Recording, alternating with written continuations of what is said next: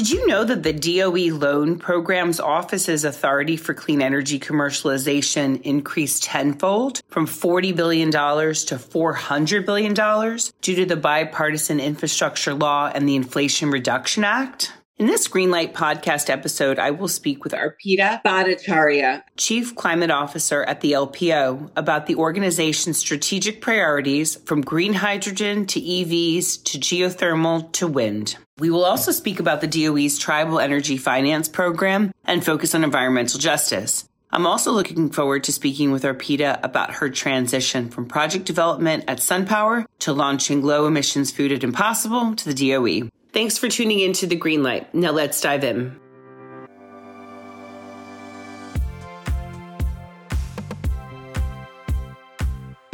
I'm Catherine McLean, founder and C E O of Dylan Green, and today I have with me Arpita Bhattacharyya, the Chief Climate Officer at the D O E Loan Program. Thanks for joining me, Arpita.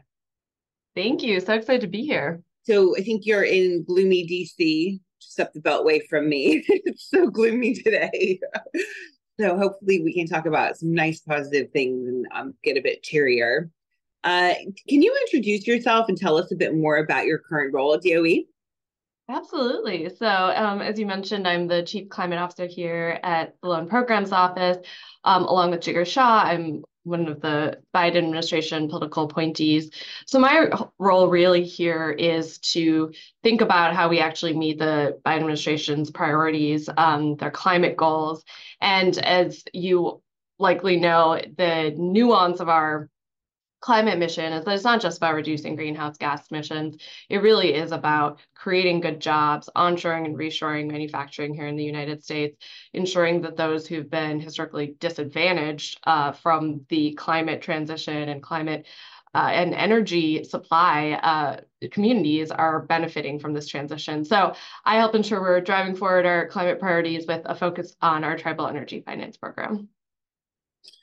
And you majored in political science and international relations. How did you make your way into renewable energy? Yeah, great question. So I actually, um, my parents are from immig- immigrants from India, from Calcutta, which uh, it borders Bangladesh, uh, which is going to be one of the most climate vulnerable countries right. in the world, as you know. And I remember in ninth grade reading this article in Time that was talking about how more flooding, hurricanes, climate disasters would potentially impact a lot of migration um, from different countries to other countries. And just thinking, I just remember as little, like in ninth grade thinking, you know, Calcutta's already so crowded. How are we going to have more people here? How are the, how are we, how's it going to be even more hot um, in, for my relatives who are still living there? So that really sparked an interest, you know, did my high school environmental club. Um, and then my, what I focused on in college in that international relations major was really about how folks perceived climate change and how they perceived something that was going to impact future generations, but weren't going to impact them. Right. And how they take action around that. But of course, as we've seen in recent years, it's already impacting us. Um, so it's been interesting to watch sort of that shift happen. And so, uh, you know, I went into energy and climate policy after that, uh, working for former E P Administrator Carol Browner and with uh, John Podesta, who is then leading Center for American Progress on climate and energy work. And that was, in that time, the Waxman-Markey legislation had just failed. Uh, so this was, you know, two thousand ten, two thousand eleven. And everyone was sort of like, what, what do we do now? Um, we don't have this big piece of legislation. Who's going to help us with this transformation? And there was a lot of talk about, we need private finance, we need the, you know, capital markets to come in and actually fund this transition. Right. And I was like, I don't know what they're talking about. Like, I don't know how to do that. Um, and so while obviously the public, you know, pu- the public and the Congress has such a huge role to play, um, I need to understand the private sector le- uh, levers that we're going to be using. So right. business school, um, f- focused on renewable energy finance there, just into investment banking, and got to work on the Sunrun I P O, which was very cool. And then decided, though, that I really wanted to go to a company where I could like touch and feel the impact. Um, yeah. And solar development is really that. You're able to like go be like, this actual product is reducing emissions. So I went to SunPower, did commercial solar project development there. So this was working with Apple and Amazon on their big warehouses and Target on their big warehouses and thinking, um, designing their solar projects and also doing the project financing on those projects. So that was really great. And then, you know, solar, as people call it the solar coaster, it is both a wild ride uh, and really fun to be a part of. But I also wanted to see what it was like to be at the start of an industry. And so I went to Impossible Foods that was, you know, helping create this market around low emission food technology. Right. And spent some time there helping launch. We did, we during COVID actually did the big first big retail launches. Uh, we launched the Starbucks breakfast sandwich. Um, right. And so it was really cool to see how you make the case for this like low emission food. Uh, so that's my, my journey up till D O E and at Department of Energy. I've been lucky to have a bunch of awesome opportunities, first as Chief Staff to the Deputy Secretary and working across our lab infrastructure and sort of seeing the full scope of what this agency can do, and now at the Loan Programs Office. So it's really exciting to, you know, put together the climate and the energy and the finance pieces together in my current role. Yeah, it's so interesting. I really think that like that journey makes so much sense to me, especially like I was passionate about nutrition and also passionate about climate. Like I think the two yeah. kind of really coincide in a lot of different ways. Um, just, uh, you know, with being environmentally healthy, but as well as um, being healthy, you know, um, for yourself. Yeah, absolutely. um, what is a barrier you have faced in your career and how did you overcome it? Yeah, so I think there's obviously lots of barriers. Um, and I think your organization does such a good job trying to address one of them. I mean, for yeah. most of my career, I'm usually the only in so many rooms, the only woman in the room, the only person of color in the room. Yeah. And that is comes with its own, um, you know, barriers, obstacles. But um, what has been amazing at the Department of Energy, obviously led by Secretary Granholm, most of the rooms I'm now in, they've done such a good job hiring. Yeah. And I really um, feel very balanced. And I feel, you know, there I haven't felt that as much as Department of Energy, which makes yeah. me feel very excited about where we're going in this industry. I know it'll be different if I were to ever go back to private sector. And even at the Loan Programs Office, our C-suite level uh, executives, it is basically fifty-fifty, and it's just incredible to be in that environment. So that is one, and happy to always, you know, dive in more to those pieces. The other thing I would say is what is both like the opportunity and challenge of being in climate is that you can move through things that are as different as a solar panel and hamburger meat, you know, and still be sort of in the climate space. Yeah. And obviously there are transferable skills that you're thinking about, right? Where like, okay, so, you know, at SunPower, we're saying we're making the most efficient solar panel in the right. world um, versus we're making, and, and then on the other side, Impossible Foods marketing, like, no, we're making like the lowest emission meat type product that you're able to right. do. So it's really fun to see those parallels. But sometimes I'm, um, especially in my last role working uh, with the Deputy Secretary, it's like you go from meetings that are like about geothermal, which is a very specific type of technology, to talking about fusion, which is like mm-hmm. completely different technology, but they're yeah. both still in this energy climate space. Um, and I wouldn't call that as much a barrier, but it is, you have to be able to, you know, absorb information really quickly and then be also be able to um, understand where your intervention in a huge department like Department of Energy is going to be the most impactful uh, without getting overwhelmed by all the different technologies and opportunities that we want to go after. Right, right. With the passage of the Bipartisan Infrastructure Law and the Inflation Reduction Act, the L P O jumped from four billion dollars to four hundred billion dollars in authority for clean energy commercialization. How much of this funding has already been deployed, and what are the L P O's top priorities when it comes to deploying these funds? Yes, um, it's exciting to have the Inflation Reduction Act and um, Bipartisan Infrastructure Law to really just supersize what we're going to be able to do. I think I would just take like a quick minute to step back. Like, I think what's so amazing about these two pieces of legislation that I haven't seen in my fifteen plus years in working in this sector is that it's creating both the demand as well as the supply. So with the tax incentives, you're actually incentivizing consumers to go out there and buy E Vs and buy solar panels and heat pumps, et cetera. And then we're also do creating the supply. We're like helping build the backbone of the manufacturing sector for E Vs, for solar, for all of these different sectors. So that has been really cool to see with uh, the both of these pieces of legislation. And um, I think what I always go back to, like sort of the civic lessons, like why sometimes I think people ask the question, like, wait, why do we, why does the government need to do this? And for me, it's really that like, it goes back to the civics class. It's like when there is a problem that the private sector alone cannot uh, figure out or face, you really do need the government to come in and spur the innovation as well as the deployment to get us to meet our goals for our national security and for really our obviously future generations and it, particularly in the climate change arena.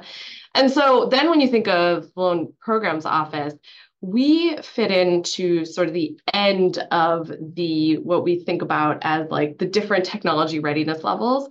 And what's great about the Department of Energy is we have program offices and grants and funding for every single valley of death that a technology will face. So whether, you know, it's basic R and D within our labs to our applied offices who are thinking a little bit further down the line of like, hey, we actually really need um, a, you know, a cobalt-free battery. Like, can we actually do a prize competition about that?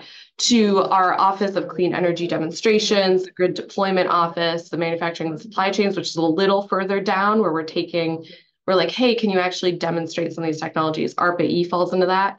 And the right. Loan Programs Office is you come in when you already have a proven technology. We don't take will you, won't you risk. And we come in and try to catalyze and scale up uh, some of these sectors that we think are really going to be transformative in the clean energy space. So thus far, you know, the Loan Programs Office has, in this administration, um, issued twenty billion dollars in both closed loans and conditional commitments.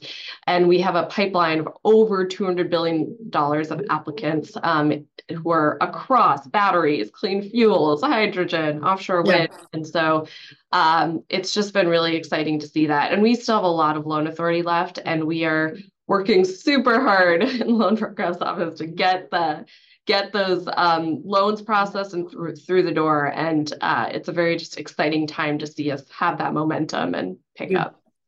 I think what's so exciting um, from what I've seen is just the breadth of technology. Yeah. Like it's not just like one, it's not solar. It's just like you said, cobalt. I mean, it's just so interesting, all the different technologies and projects. Yeah, it's, yeah, exactly. And that's what is great about it, where we really are trying to hit all the different pieces of the sector yeah. and all the different pieces of the supply chain too, um, as yeah. you can see in a lot of our E V supply chain awards, which has been really cool. Uh, so just going back to the L P O, um, they're currently supporting a range of clean energy projects, as we discussed, from onshore wind to geothermal, to E V, to nuclear, et cetera, et cetera, et cetera. um, what are some of the projects you've been most excited about? Yeah, and I think you mentioned so many of the awesome ones we're doing. I think I would say two things. Um, and I was hinting to this previously, but what's so cool is to see us take on like the E V supply chain. We've done projects with lithium carbonate, graphite, anode, cathode materials. So it's really, and then also actually just, you know, producing the batteries. And so that's what's really cool about our A T V M program, um, Advanced Technology Manufacturing Vehicle Manufacturing Program, um, because there's not an innovation requirement. It's really about scaling up. And so you can right. all of the different Uh, pieces of that supply chain and scale all of them up, which is, I think, great. The other ones I get really excited about are sort of the standalone ones, the ones that uh, have are really first to market. One of the ones we announced recently was one hundred eighty-nine million dollars for Long Path. And so this is supporting uh, methane emissions moder monitoring in real time. And mm-hmm. you know, methane is obviously sort of like a super greenhouse gas. So the more we're able to work um, in different gas and oil fields to do that methane monitoring, it, it's going to have a huge impact. So I'm really excited about when we can be in those sectors where we're leading the charge. Okay. Um, so some some might not know that the L P O, which was created in two thousand five, which I did not know that at yeah. all. I thought it was way more recent than that. Um, previously um, rescued Tesla from bankruptcy in two thousand ten with a four hundred sixty-five million dollars loan. I don't know if they're regretting that now. Or um, why do you believe the L P O is critical to the energy transition?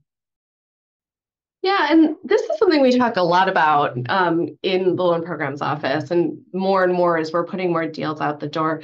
We are inherently a risk-taking organization. And as I mentioned, I think it's so important for government to take this role that we will right. come in where, you know, the private sector isn't. And so that is just going to keep playing out. And we are going to see companies that, um, you know, we are conditionally committing to, we are that might struggle on execution. And there might be right. times when they're, oh, this site didn't work out. Actually, we need to pivot here. We need to, we had trouble scaling this and that.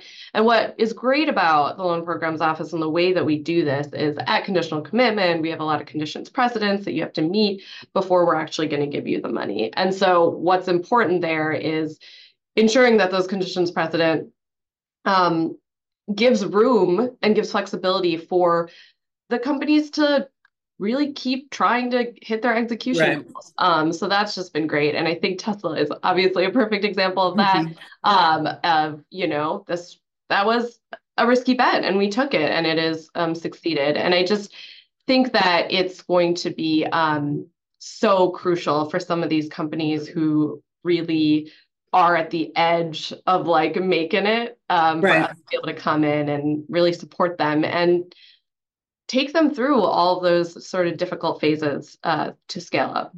Right. Um, just a follow-up question to that. Can you provide some examples of other companies or technologies L P O has played a critical role for?